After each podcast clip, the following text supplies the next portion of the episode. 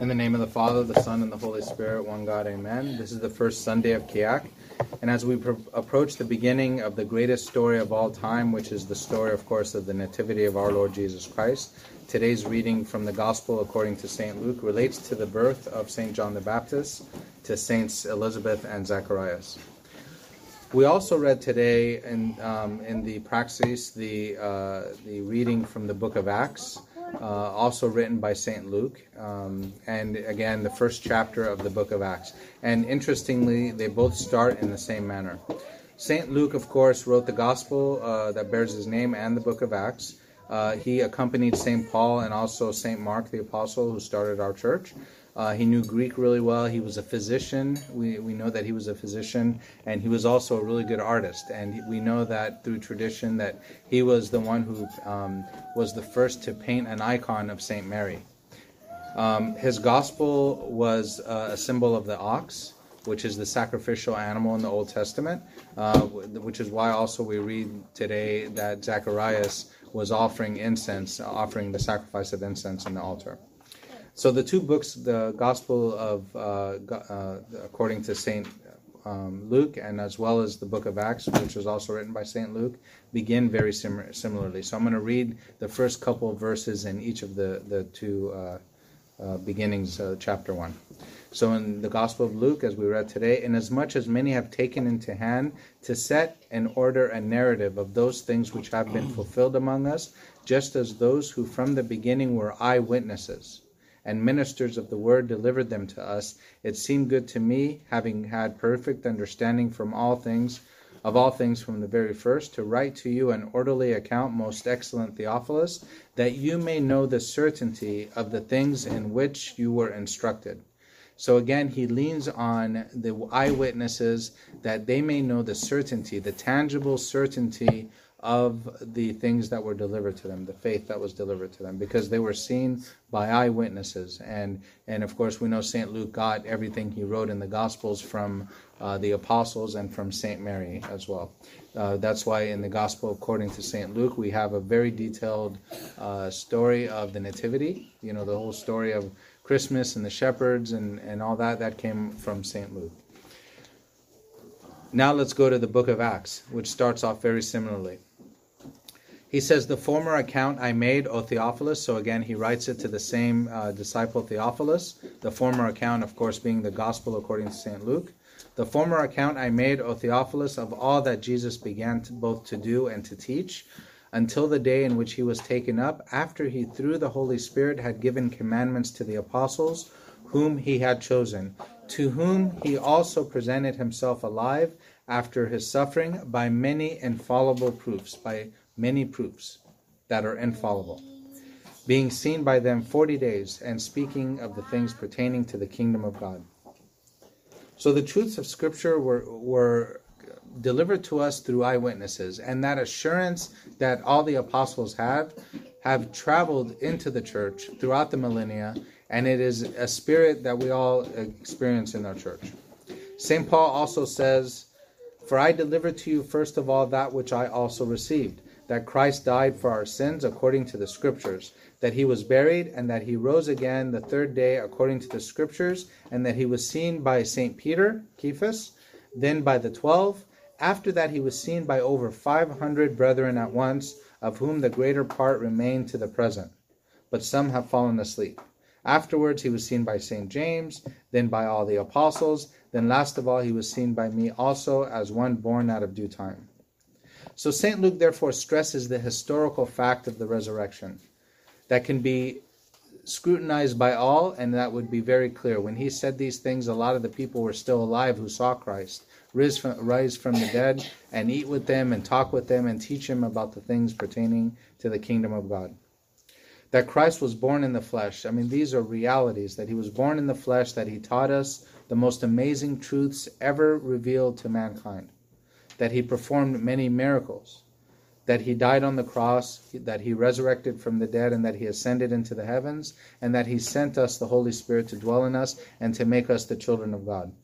And that all the apostles performed the things that they did in the um, book of Acts that uh, St. Luke wrote to prove the resurrection uh, of the dead by the works of the Holy Spirit that he outlined in the book of Acts. Again, he himself was eyewitnesses to these things, and he wrote these things. So when he saw the um, shadow of St. Peter heal the sick and the apron of St. Paul heal the sick, and how he saw the apostles raise the dead and, and do many amazing wonders and convert, convert thousands, these are things that were eyewitnesses. They're not just fables, but were seen and touched and handled by the early believers.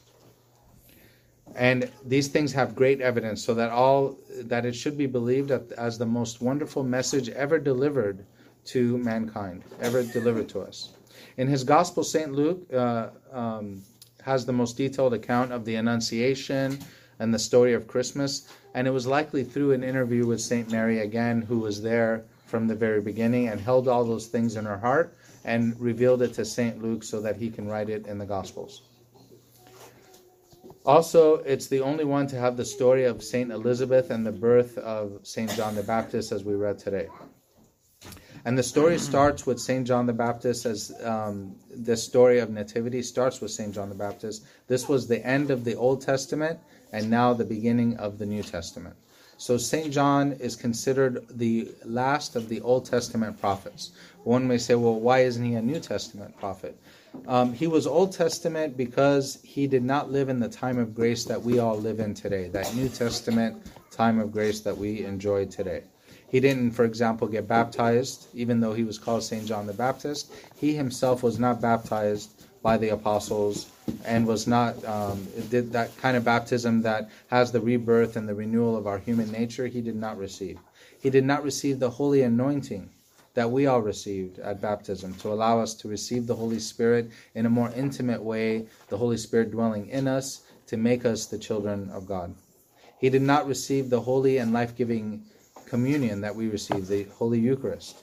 Um, that we all receive every Sunday, or, or, as many as as much as we can, to be that allows us to be one with the Creator of the universe. He didn't he didn't receive all these blessings. These are things that all the Old Testament prophets prophesied about and looked uh, at a distance and said, Blessed are your eyes, for they see. They, they long to be in the time that we're in today, enjoying all of these graces.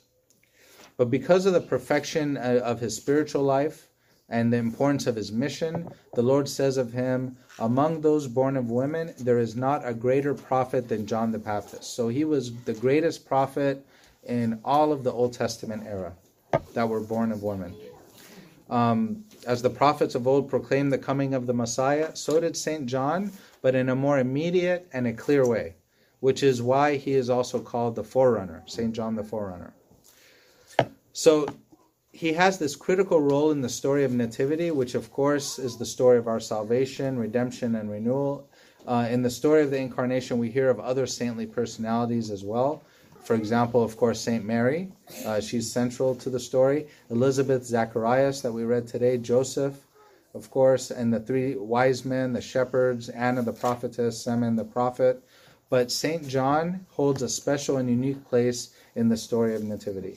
He himself is prophesied earlier in the Old Testament as the beginning of these things. In Malachi 3:1, Behold, I send my messenger before your face, who will prepare your way before you. And in Isaiah the voice of one crying in the wilderness, Prepare the way of the Lord, make straight in the desert a highway for our God. Also, talking to the greatness of St. John was Archangel Gabriel, who uh, proclaims his birth. Very few uh, people in history, some in our church history, some in the Old Testament as well, received the Annunciation uh, before their birth, right? Uh, very few had this honor. And the angel said, For he will be great in the sight of the Lord as as was said, the our Lord honors Saint John and says that he is the greatest of the prophets born of women. Especially in the Coptic Church, Saint John holds a very special place. He's always in the front of every iconostasis. But if you see Saint John the Baptist on the front of every iconostasis in, in, in every Coptic church. He is uh, mentioned in the final blessing of the priest uh, that he gives to the people. And we know that um, that his relics are actually in Egypt, which is a huge uh, blessing for us. Uh, there's uh, rich patristic evidence to show that. And if you go, for example, to the monastery of Saint Macarius, we know that uh, the relics of Saint John the Baptist are there.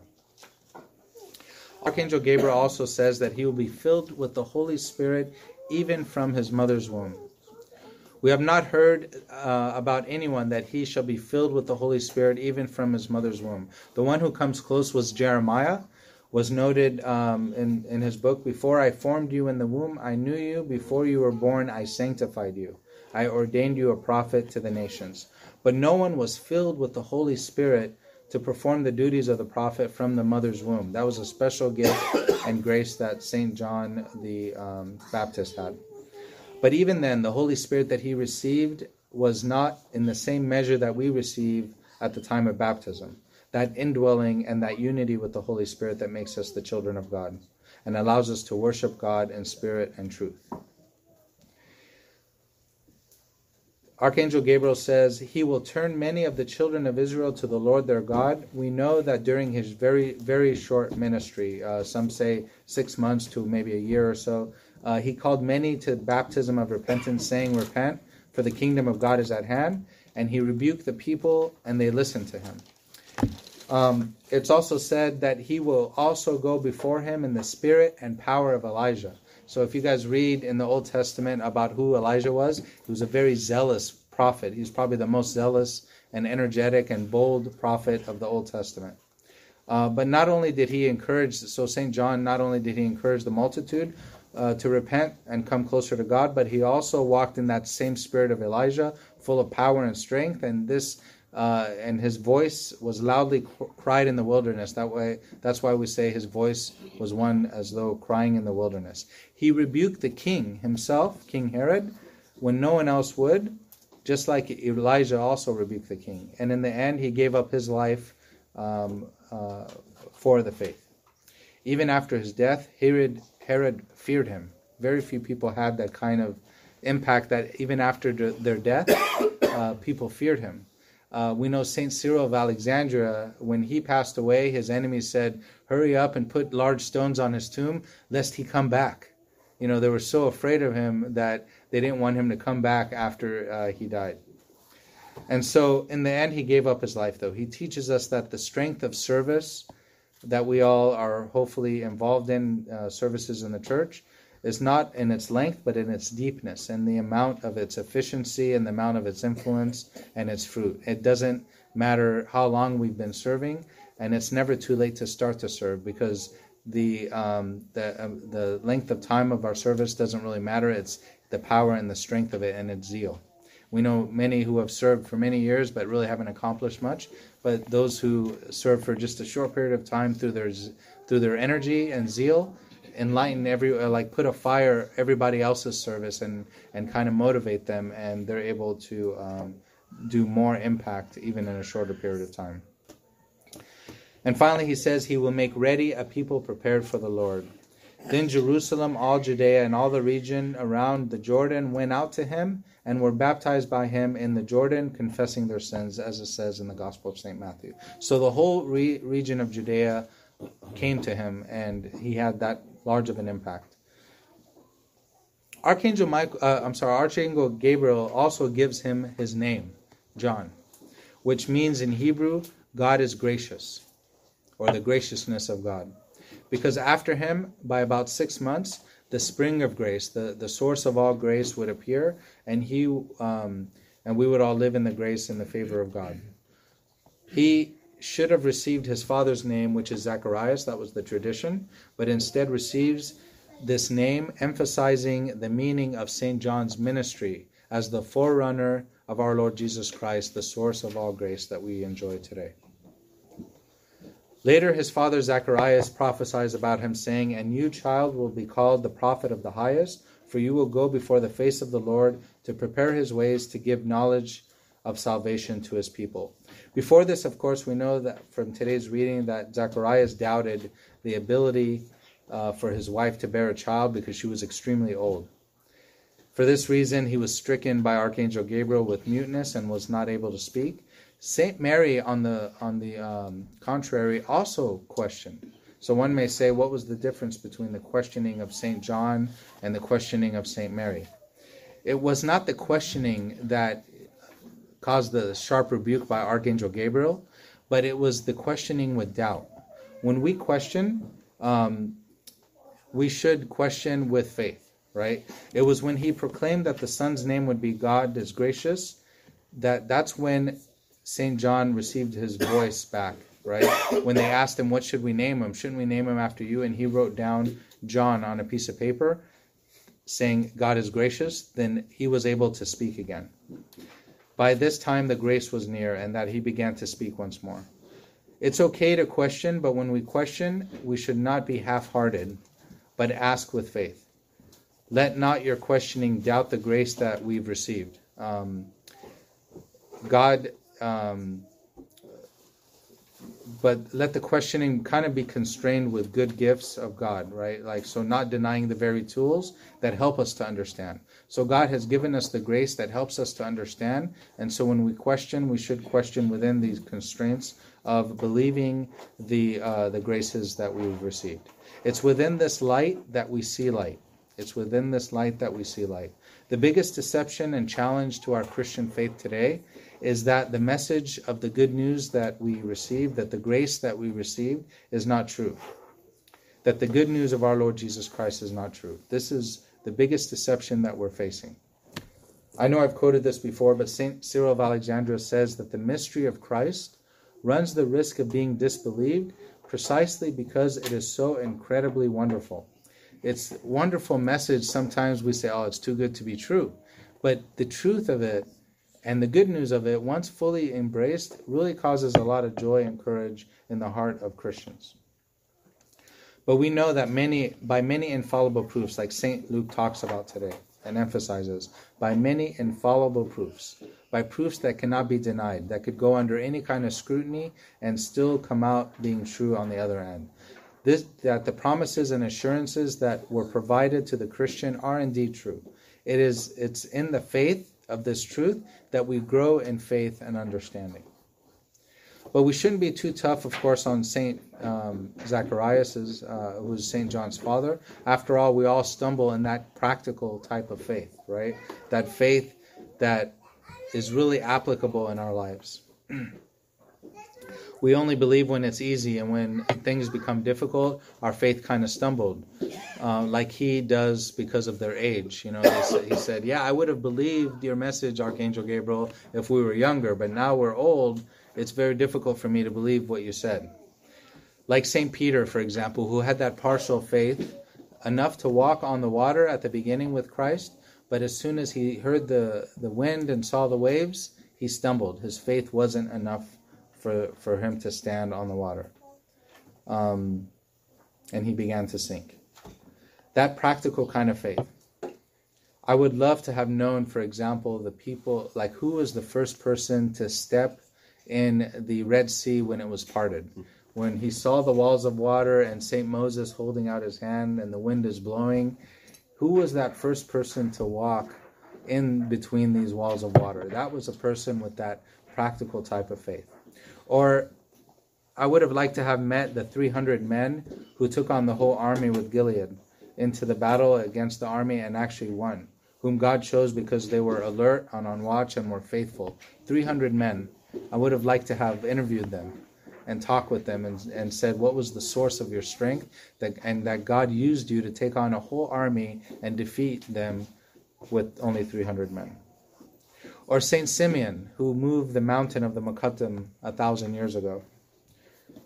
Um, when asked to move the mountain to save the slaughter of thousands of people, he did so with faith, with faith, with fasting and with prayer, with simplicity, not considering that anything was impossible with God. Or with Pope Kyrillos, who took on any problem he had and put it on the altar.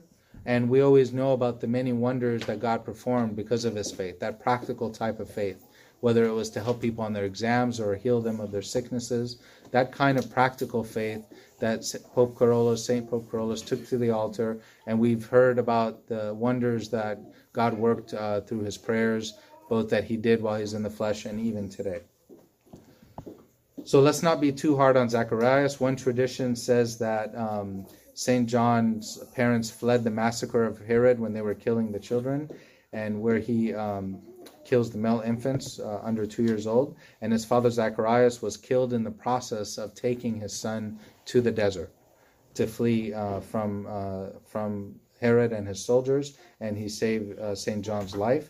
Later, his mother died as well, so St. John lived in the desert by himself, as we know in the story, that the wild lo- eating wild locusts and honey and wearing camel's hair as clothes. So when we look at the life of St. John the Baptist, we do not see, as Christ said, a reed shaken by the wind, a double minded, half hearted believer.